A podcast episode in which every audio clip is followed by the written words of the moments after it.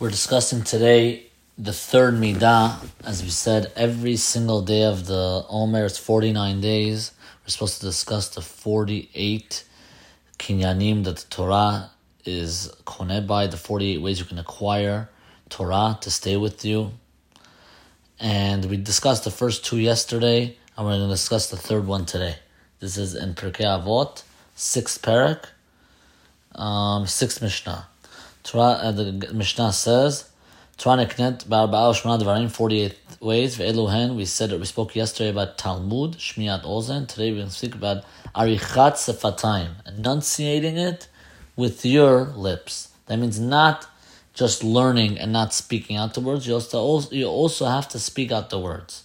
And this is really brought out in the Gemara on in Erovin, Daf Nun Gimel Amud Bet. At the end of the Gemara, Daf Nun Gimel Amud Bet, going into Nun Dalad Amud Aleph. The Gemara over there speaks about Rabbi Meir Balanes' wife. Rabbi Meir Balanes had a wife, her name is Beruria. Beruria, the Gemara says, Beruria ashkachte lehalhu talmidah.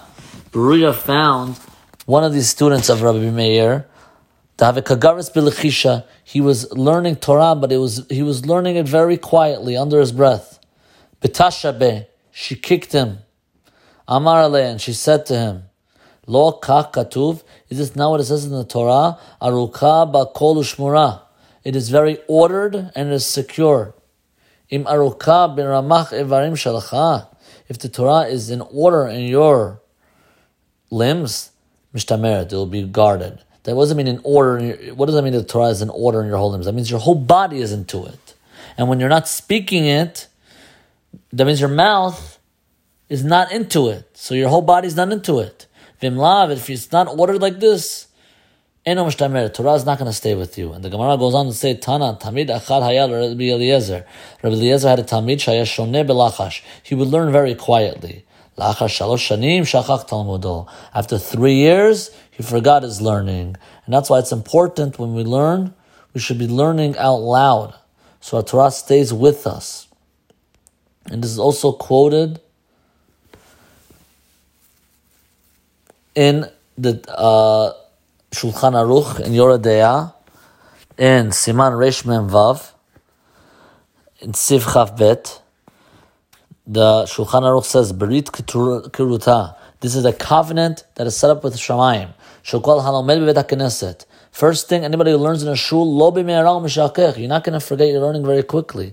It's important to learn in a shul. Even though you can learn at home, it's important to learn in a shul.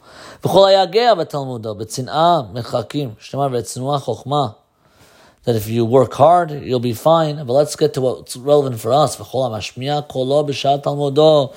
speak out the Torah out loud. You'll remember the Torah.